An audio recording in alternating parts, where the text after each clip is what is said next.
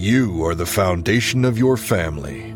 You are the firm footing they build their lives on. You carry a glorious burden, and you never dream of laying it down. You carry it with joy and gratitude.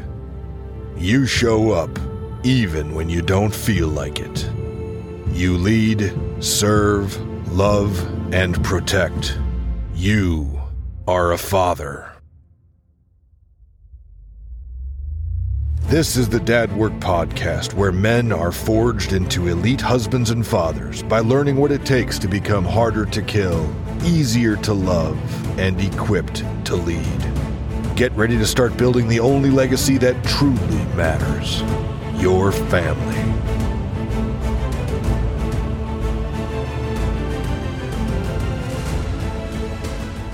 Welcome to the Dad Work Podcast. This is Kurt Storing, your host and the founder of Dad Work. I'm back for another solo episode today, doing some Q&A from you guys. A couple weeks ago, I asked you to send me your questions. I got a whole bunch of them, and I put them in a document, and I'm just working my way through as I can. It's been a few weeks since I did the last one, so I'm going to just drop this one in today. I'm going to be answering a few questions. Here's a smattering of what you can expect. Questions like, should I be talking to my wife about all the problems I'm having? How to navigate reconciliation in the face of potential divorce? Is the personal improvement culture valuing the self too highly? What does that mean?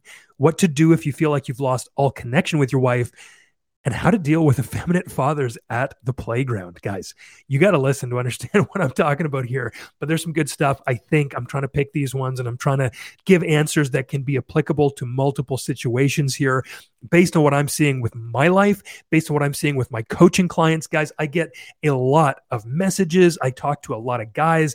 I do a lot of this work every single day. And so not only am I drawing on my personal experience, which if you haven't been here for long, is basically that I used to be a terrible husband and father, almost lost it all, figured it out by the grace of God, turned it around, and now I do the same for other men. So like I have seen this in my life, but I'm also getting the sense of what this looks like in other men's lives. So it's not just my story anymore. It's my story. It's me seeing what's working with what I know with other men's lives. And so there's all these different aspects now that I'm getting to see and coach men through and see what works and what doesn't work. So I'm hopeful that these Q&As are like a mini coaching session for you if you have some of these questions yourself. And I think if you just listen to these, they're a little bit holistic as well, insofar as you're going to learn things that you might not have come across otherwise. And I found along the way that little tiny things would just come up here and there, and they would open up this new thought process, or I would just be able to apply them. And man, it worked so well.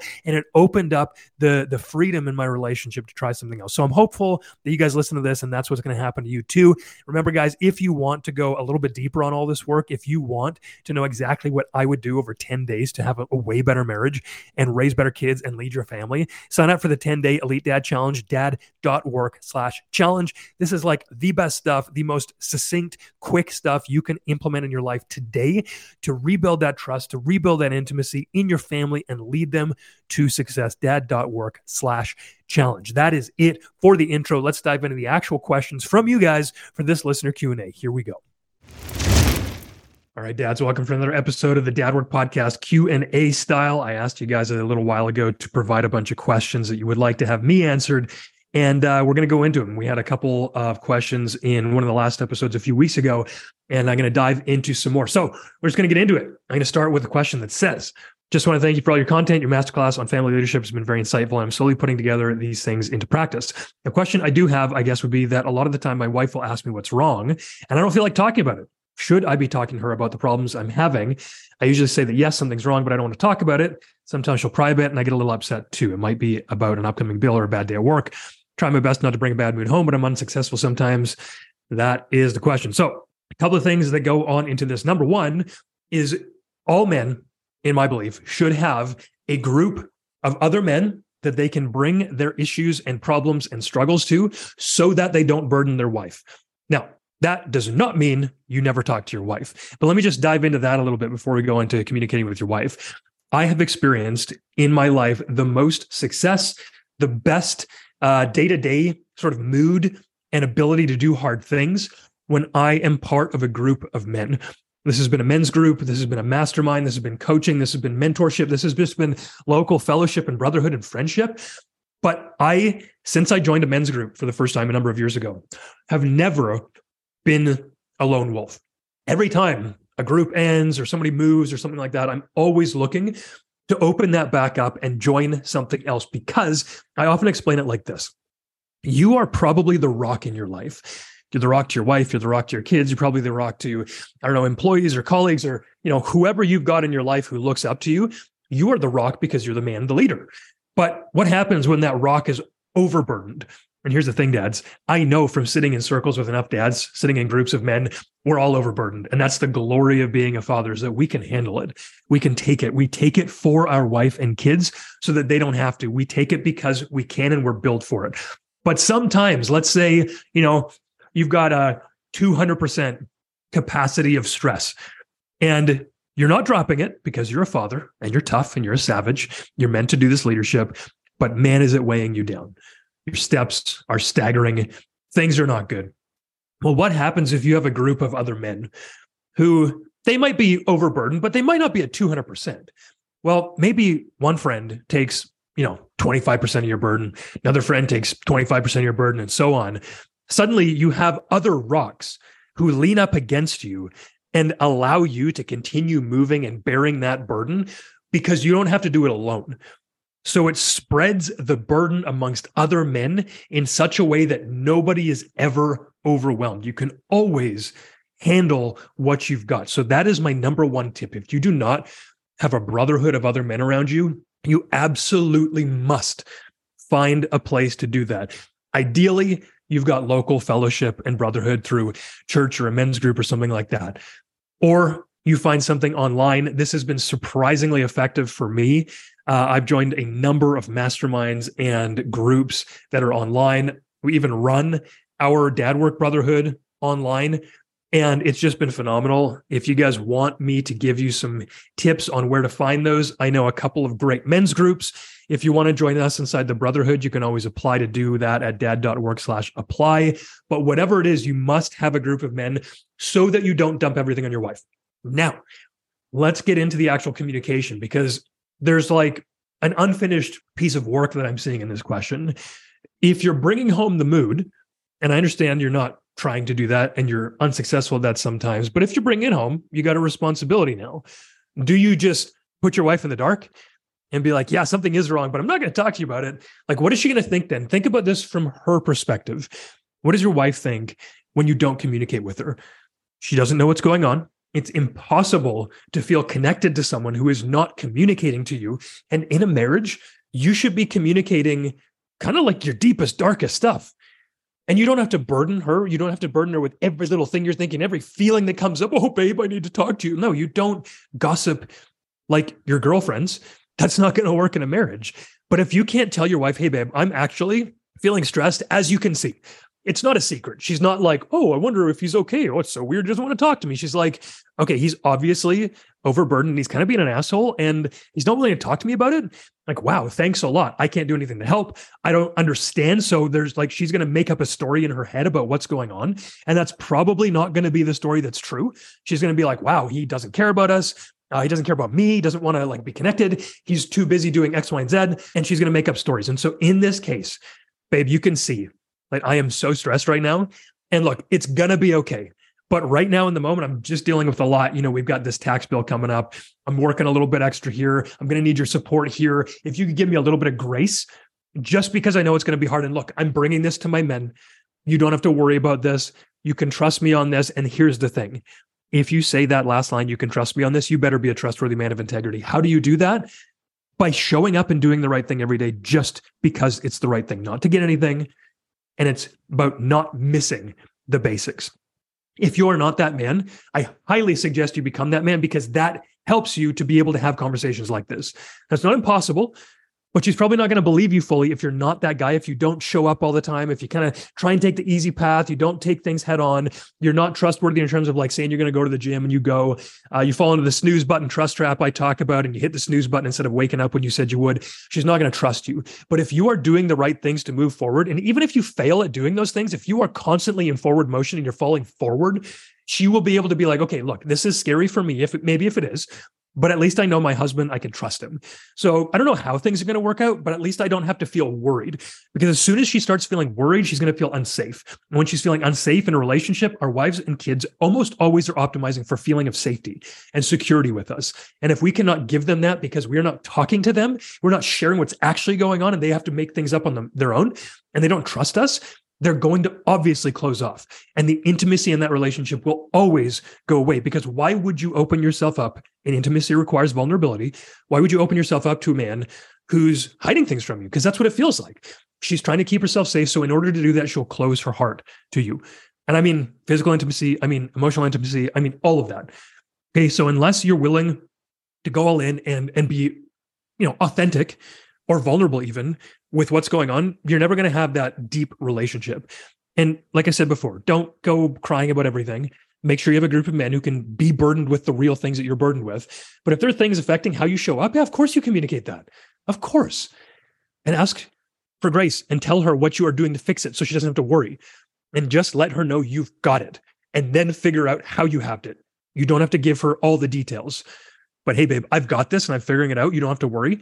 If I seem a little bit checked out right now, it's because I am, because this is stressing me out, but it's okay. We're just going to get through this. It's a season. I'm going to be here for you. And then guess what? You can do that. You can communicate that. And it's actually easier to compartmentalize that and drop it for the time being and show up, because no matter what is on your plate, if you bring that back home and you don't show up as an elite man, husband, and father to your wife and kids, you're not showing up. You're not doing your job. You must be able to show up even when things are hard. That's why you need discipline. That's why we need to be waking up early, having a strong morning routine with exercise and discipline, so that we can do hard things like handling our emotions well. If you are not an emotional master, man, you need more discipline. You just need more discipline. You need to open that up. You need to work on that. Part of being an elite father and husband is emotional mastery. It doesn't mean stoicism, so you never feel your emotions. It means that you are not ruled by them. And when they are hard, you can navigate that and still give everyone else what they need. So I think that answers that question. Moving on, with no delay, we're going to hop in the next one. It says, my wife wants to get divorced and I don't. How do I navigate encouraging reconciliation with her men? First of all, I'm sorry. This sucks. I don't think we should ever get divorced. The Bible talks about, I think, one issue in adultery that may be grounds for divorce, although I have seen that reconciled so many times that I don't believe that's ever a good option. And it also talks about a non-believing partner leaving a believing partner. So if you're Christian, that applies to you. If not, you know, that's just my views. Anyway, I think you can always fight for reconciliation. That starts with you. You cannot, though, control her. The only thing you can do in this situation is by controlling yourself and how you show up and how you navigate the relationship moving forward. You must work on yourself to be that elite man, husband, and father that would make her silly to leave you. And you might have caused pain. You might need to take responsibility and ownership for that and tell her, hey, I understand that we're here because I didn't show up for you. Okay, her leaving and her sin is not your responsibility. That is on her 100%. And we often make it more difficult for our wives to stay with us because we're not emotionally present. We're not emotionally controlled. We're not there for them. We don't show up. We're not man of integrity. We're not trustworthy. And so these are all things that you can do. There are a lot of things you can do to build yourself up to be the foundation that she will want to build the house of her life on top of. Okay, so these are things like doing what you say you're going to do, being a trustworthy man of integrity, serving without wanting anything in return, doing it just because that's what a good man, husband, and father does. Okay, these are things like emotional availability and mastery, communication skills, all these things. Now, is she ever justified? I don't think so. And that doesn't mean that you're not still somewhat responsible for this, because you chose her, you made the commitment, and you haven't been showing up likely. Now, if that's just her, make sure you're setting boundaries, because if you legitimately have done nothing but actually be a good husband and she's just looking elsewhere because she's got her own problems and sin, then you make sure you set boundaries. And that could mean that you're not going to let her treat you a certain way. And if she chooses to leave after that, at least you know that you will not have any regret. You're not like, oh, well, I kind of, you know, abandoned myself and my morals and my values just to try and keep her happy. Don't ever do that. No matter what the case is, if she's leaving, if you think that you're trying to leave, no, dude. Like, you actually put the work in and you set the boundaries, and she will make her decision.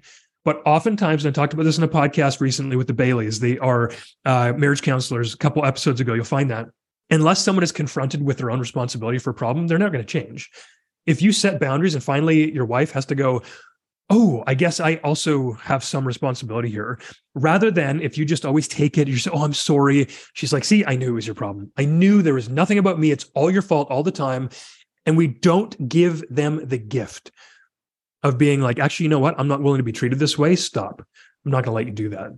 As soon as you do that and you stand firm in that, knowing that you're doing the right thing, and make sure it's the right thing, obviously. But as soon as you start doing that, there's nothing that she can say that's going to make that more true, that she is not actually to blame for part of this as well. And being confronted with her own responsibility is very difficult and hard. Think about that. You think someone else is the problem. You get to like sail free into the sunset because it's not yours, because you can always blame someone and they'll take it.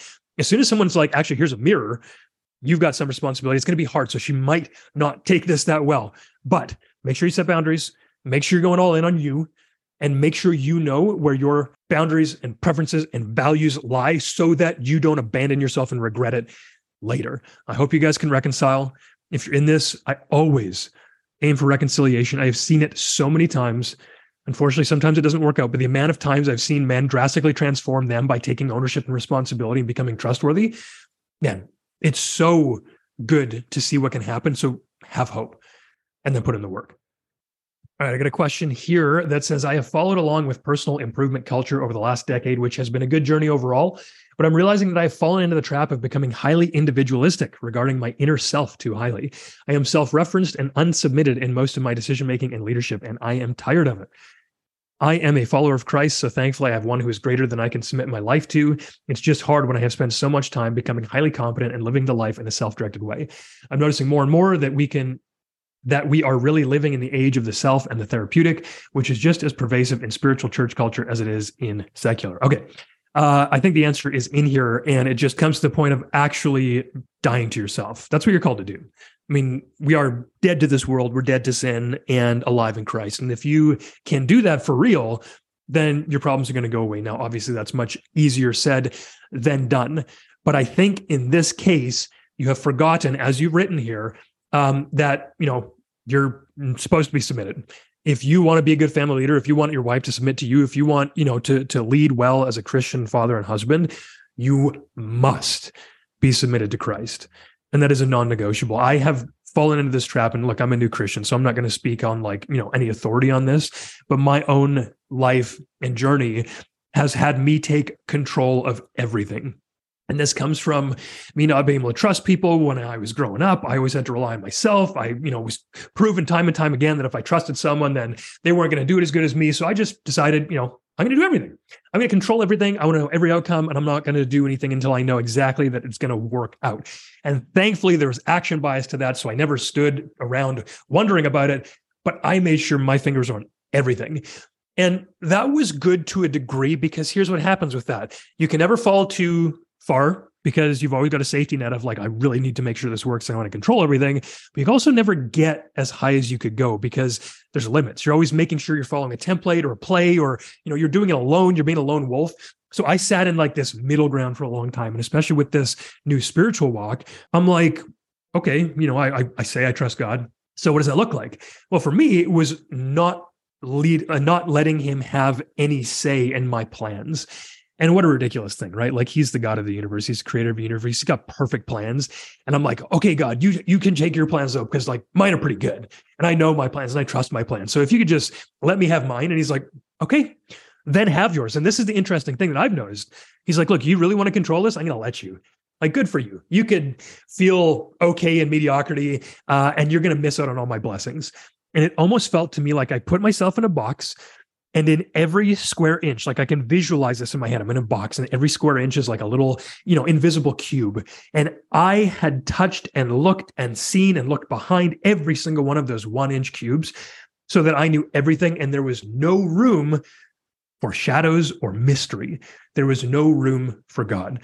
And so I realized, and I'm still realizing this recently and through my journey right now, that when I trust, when I let go, when I am in the Word, when I am actually submitted, when I know that I cannot do it myself, and he has brought me through some turmoil recently that has proven to me that, man, I can do nothing.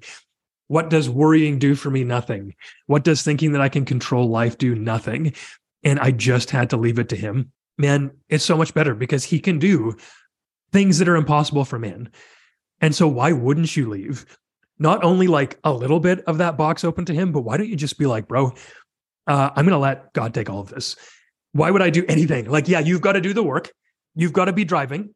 You've got to be putting in, you know, the effort that goes along with that, but surrender to trust him. And this is something that my mentor has been telling me to pray. He said, pray every morning, Lord, give me the strength to surrender to you fully and trust in your provision. And this is difficult, but through prayer and reading your Bible, look, here's a tip. If you are a Christian listening to this, you have to be reading your Bible every day. I don't care what sort of life you have. Wake up earlier specifically to read your Bible. My grandfather, who I meet every couple of weeks, he told me once, he said, look, I've talked to guys who don't read their Bible, and I asked them a question. Do you ever miss a meal? And I'm talking about like, you know, not intermittent fasting, normal people. Do you ever miss a meal? No, of course not. I'd be hungry. He goes, well, why are you missing a day with your Bible? Because that's spiritual food. And I've just taken that in the back of my head. And, you know, I'm on a year-long Bible in a year plan right now, and I've not missed a day all year. And why would I want to? I get so much out of that. So if you're this type of person who's doing this work, who's not submitted, like, dude, you got to get in the Word more. You got to understand who Christ is and who God is. You got to understand how to actually follow his precepts and what those precepts are. And it requires you being in the Word and praying. And I'm going to encourage you especially to pray on bended knee and actually be in a body position of submission. Okay, so I want to also encourage you out there, anybody who's in like this self-improvement culture, this trusting in the self, don't trust in yourself. I did that for years. I went all the way in that, in the new agey sort of thing where you are just, you know, your truth and all that kind of stuff. But here's the thing, do you know what the opposite of love is? It's not hate. The opposite of love is self, because here's what love is. Love is selfless. Love is sacrificially serving others at the expense of your preferences. It's dying to self. It's patient. It's kind. It's all those things that Paul talks about in Corinthians. I think it's 1 Corinthians with, you know, love is kind, love is all of this. But at the very base of it, it is for other people. It is sacrificing you for other people. We're called to die to ourselves. Okay, so when you're in this self-worshiping culture, which today is more and more about, you're playing right into the enemy's hands. Like, there's no doubt in my mind that he's using distraction and individuality and follow yourself and follow your truth. And here's the thing too, what I noticed about a lot of this like therapeutic self-help stuff is it's all about like love and light. There's no responsibility and wrath on the other side of that though, which is what I think is necessary as, you know, the other side of all of this, which God is a perfect example of. He's mercy, and he's justice, he's wrath, and he's love. He's all these things. And what we're seeing is this presentation of the, you know, the self as love and light, and find yourself and go deeper and find your inner child and your perfect divine self, all this kind of stuff. It's crap. It looks like the real thing. It looks close to the love and light of God, but it's not, because it misses the one thing. You cannot worship yourself, because anything that you worship that is not designed to worship will crumble. I have never met anybody in that space who's legitimately, genuinely full and content and happy and not looking for more.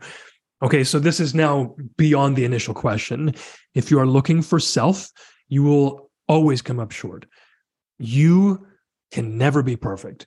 You can never save yourself from everything. There will always be something that you cannot do, and that is why you need a savior. That is why you need Jesus. I didn't understand this for a long time. I had to be confronted with the fact that he was actually the most masculine man ever to live. I always thought it was effeminate and all this kind of stuff, but I'm just going to drop that here. Okay. So if you guys want to talk about that, if you don't like it, if you're offended by that, whatever, unsubscribe. I don't care. But if you are interested about anything else we're doing, and you're wondering how I could be talking about this, if you're wondering like what it means, why I did this, why I came to it, you know, if you have any questions, if you're intellectually honest enough to be like, huh, maybe I should look into this because I've never actually looked into it before, send me a message, send me a DM on Instagram, dadwork.kurt. So I'm going to leave it there. I've got a lot of thoughts about the sort of self-worshiping culture. It's all wrong. It's all going to end in death. And when you have a father, or when you are a father to children and you have a wife who relies on you, you cannot be about yourself at all. Don't find your glory, your identity in yourself. Find it in Christ. And that's where the power comes from. All right, let's move on. What do you do when you've tried all your things and other recommendations on how to keep your marriage active, equal, and healthy, but you still just feel like you have lost all connection with your wife? Like, there's no cheating, no fighting, nothing wrong per se, just all connection, desire, and passion is gone. So there's a couple things that come to mind on this. Number one is it's either you or it's her. Okay. And if you are all in, if you are vulnerable and open and you're doing what I said before, which is being a trustworthy man of integrity, you're sharing, you're communicating, you're being authentic, you're serving her selflessly, you're doing all these things. And you're like, hey, babe, I love you. And I'm trying this out. I know things are not great, but I'm here for you. If you're doing that and there's nothing that's connecting you guys, there's not a lot you can do to push her into that. Now, as men, I strongly believe that we can be leaders even inside of a marriage insofar as we can bring her back from lack of connection. Now, this might take confrontation. It might take conflict. And in so many ways, you need to be able to rock the boat in marriage, but you just need to make sure you know how to swim. I can't remember where I heard that, but it's something that stuck in my mind for so long that, yeah, rock the boat. Because sometimes that confrontation will snap someone out of the habits that they have kept to keep themselves feeling safe. And I have seen so many men and women, I mean, I work mostly with men, obviously, so I see this from a lot of their wives. They've checked out years ago because of how the husband showed up so poorly. Now, is that right? Even if the husband shows up poorly? No, of course not. She's called to be, a good and faithful wife, but it's reality. So many women are checking out because the men are not leading. They're being childish. They're not connecting with their wives. They're offering them nothing. And so the wife will check out. It's not right, but that's what's happening. And so sometimes it takes snapping her out of it by having a very real conversation, by doing everything, by going above and beyond, by being loving and open and service-oriented and fun, and your mood is elevated. And then it's like, babe, we're not connected. I don't want to live my life as roommates. What is going on here? We have to make a change. And either she's going to, be snapped back into reality and go like, oh, okay, you actually are showing up. Oh man, I can't believe this because I don't trust it. I've been able to trust you for so long. Why would I trust this? Sometimes I've seen the opposite where she's like, oh, wow, this is scary and confronting. I'm out. And here's the thing. You have to do you. If you want the relationship that you want, you must stand up for yourself and set your boundaries and go after what you want, which is a successful marriage. If she is checked out and unwilling to do the work, man, that's going to hurt. And that is the consequence of being where you're at. It may well hurt because she may well make the wrong choice. But what is better? Going for broke and knowing that the only way to succeed is to risk blowing it all up, but you putting your all in so that you know at the end of your life there is zero to regret? Or is it better to go along to get along, to just, deny who you are, what you want, and just, well, I hope, if I can just keep her happy, I won't lose her. Like, bro, don't be the one to initiate breaking up with your wife ever. That's terrible. But put her in a position where she has to be more than just like a passive observer. Force the decision. And you can do that with love. You can do that with compassion. You can do it with patience and over years. But at some point you have to be like, look, this is what I expect in a marriage from you. And here's where I want to go. Are you going to come? And then you continue to have that conversation until she makes her choice. And if you are showing up as an elite man, husband, and father, obviously she's going to want to stay. Otherwise, she might have some other issues to deal with that, you cannot save her from, unfortunately. And you just got to put the work on you. And again, it's all about the personal responsibility and the accountability and the ownership and doing the best that you can do. And then bringing others around you to try and get the most of them, to get the potential out of them, because that's what a good leader does. All right, this is the last one I'm going to cover today. My dilemma is, my fiance, we have been together for 10 years, and about a month ago, she told me to leave. We're separated. It's killing me inside. I know what I need to do to be a better spouse, but then I found your podcast, and it's pretty much the same steps you did with your relationship. My problem is my fiance told me to leave, and I do not live with her anymore. There are children involved. We have a 4-year-old girl together and 2 boys I raised as my own. So my question, how do I implement these steps I need to do without living in the same house? She has grown resentment toward me pretty much the same way you described your relationship. She told me she needed space and time to see if she wants us. She says she still loves and is still in love with me. I love her with all my being. I just don't know what to do. Do I wait? Do I cut my losses?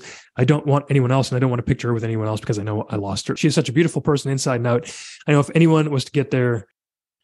All right, a couple of things here. Sorry to hear that, man. That sucks. If you guys are in the same situation, that is not a fun place to be. And again, same thread through all of these questions. You have to show up and be your best self, regardless of whether she's around. What would you do to make yourself into the best possible man if you were courting her, if you were looking to be with her for the first time? Who would you be? What would you do? What are those things that would have you showing up as an elite man, husband, and father? Do those things and just make that your life. Whether you're at work, whether you're at the grocery store, whether you're texting her, whether you're talking to her about how to get back together, whether you're whatever, go out and be you to the best of your abilities and change the things about you that are causing these relational issues. Find out, get very honest with yourself what your weaknesses are, journal about them, talk to people about them, take courses, do whatever you need to do to get better at the things that are causing you to not have intimacy in your relationships, and then continue to pursue. Let her know that you are interested in doing this to pursue her because you want to make it work. That's all you can do. She is obviously going to make her choice and you can't force her to do that. But guys, this is why it is so important to have a marriage based on Christian principles, because this is happening because you are living together, happening because you had a kid together outside of marriage. There's no actual commitment. And unfortunately, you can't be surprised when this kind of thing happens.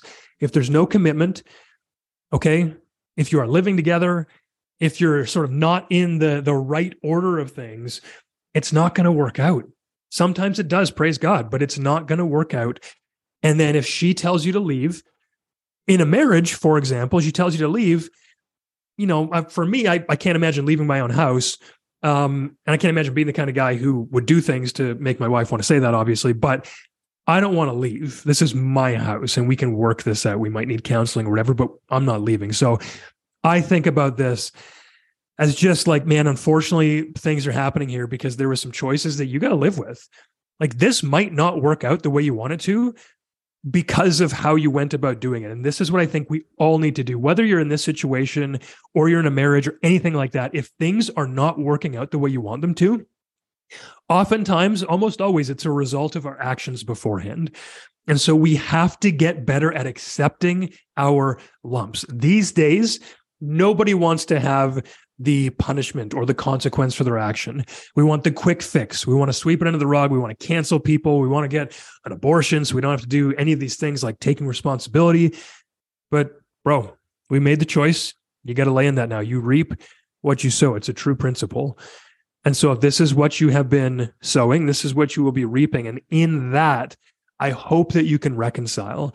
I hope that you guys can find a way to get married and to live together and to work on this and make this a beautiful end game, a beautiful story that inspires other people.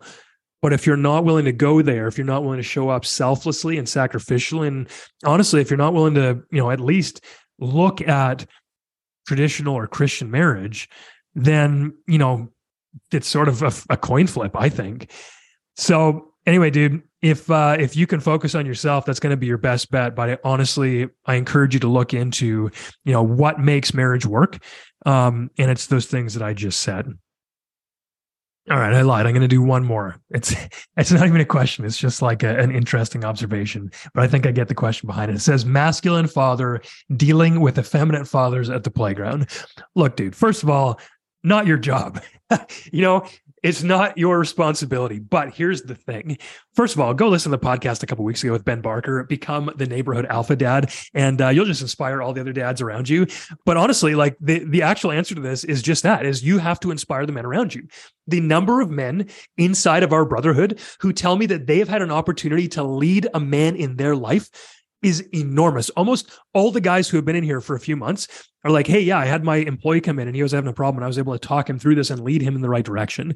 And so you're putting your work first and you showing up unapologetically as an amazing man, husband, and father, that will look different in today's society. People will notice that. And then you can go out of your way to compassionately reach out and help these men who have never seen this before, who've never heard this before, who may be lost in the culture, saying that, hey, it's actually just better, dads, if you're a mom.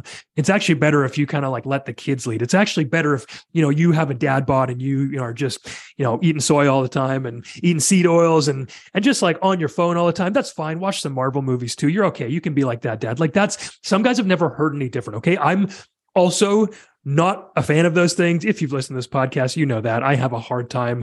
I'm very judgmental with these things and I need to repent of that, obviously. But Guys, the best way to get other men to be less offensive to you is to lead them out of their misery, because maybe they've never seen it and maybe there's never been a man to invest in them. Maybe their dads didn't do this. Maybe they didn't have a dad who grew up around them. Maybe they didn't have a grandfather or an uncle or a mentor.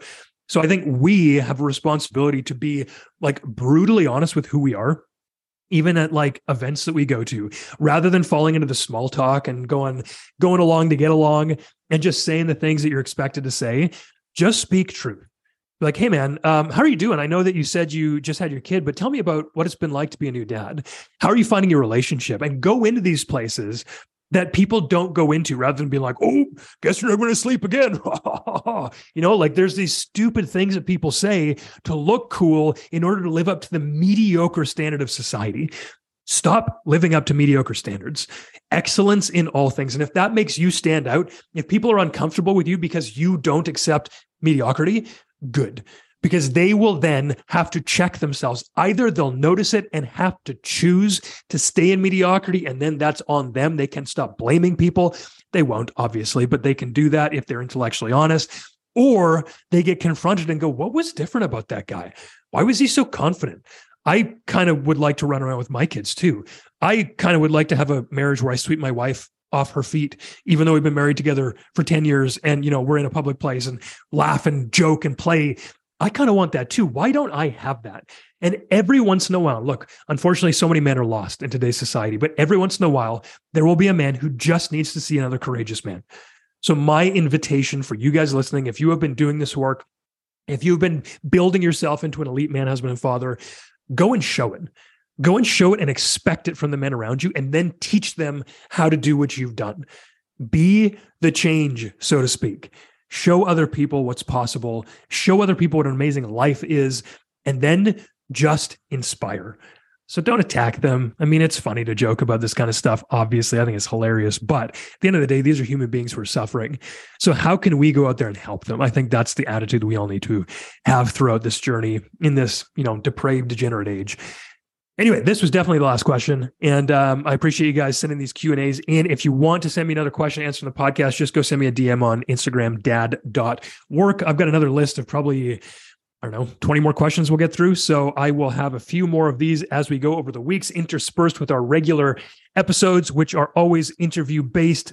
And guys, if you have been listening for a while, I thank you so much. I talk to men now who are applying to the Brotherhood, and they're like, yeah, I've been listening to you for like a year now. And I'm like, dude, that's incredible. So thank you if you have been listening. It really helps. This is a business for me now. It supports my family. And I'm just trying to do this because I know how it feels to think that you are the worst part of your family, and to almost take that to its logical conclusion, which is to remove myself forever from my family in the worst possible way. So if you are anywhere near that, if you are just feeling like you're kind of mediocre, you're kind of average, and you are sick with average, I've been there too. I've been all up and down the scale.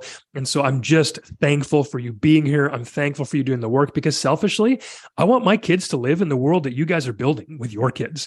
I don't want my kids to go out into a culture where every single person is degenerate. I want to have an army of guys who listen to Dad Work, who are in our programs, who do the stuff that we do, so that they build up their kids and we can start turning society around. So you are part of the solution, and I appreciate that. I thank you for your support. If you guys have 2 seconds to leave a review, I would really appreciate that on Apple or Spotify. Otherwise, you can apply to join the Brotherhood, dad.work/apply. Or if you want to learn a little bit more about what we do, you can take our 10-day challenge, dad.work/challenge. Either of those are going to be great for you. Obviously, the coaching through the Brotherhood is going to make things, rocket fuel, but take action, whatever you do. Thank you guys for listening. Go and love your wife and kids and put their burdens on your back and show up, guys. This is how we change culture inside the family, starting with the father, working outwards to the marriage and the kids. Let's go. Appreciate you guys. Peace. Thank you for listening to the Dad Work Podcast. That's it for this episode. But if you would like to stay in touch between weekly episodes, why don't you go over to Instagram and follow me there, because I drop a number of things throughout the week that are related to what we talk about on this podcast, but usually go a little bit deeper, provide some tips. You can find me on Instagram at dadwork.curt. That's dadwork.curt. And please, if you have been getting something out of this podcast, if it has touched you, if it has improved your marriage, your parenting, or your life, would you please leave a quick review on Apple or Spotify? Leave a rating. If you have a few extra seconds, leave a quick review. That's the best way that we can get this work in the hands of more fathers. And I truly believe that we change the world one father at a time, because each father that parents better, that loves better, raises children who do the same. And in just a couple of generations, I feel like we could be living in a world much better than the one we live in today. Your review will help along that path. And I thank you so much for being here to listen. Until next week, we'll see you then.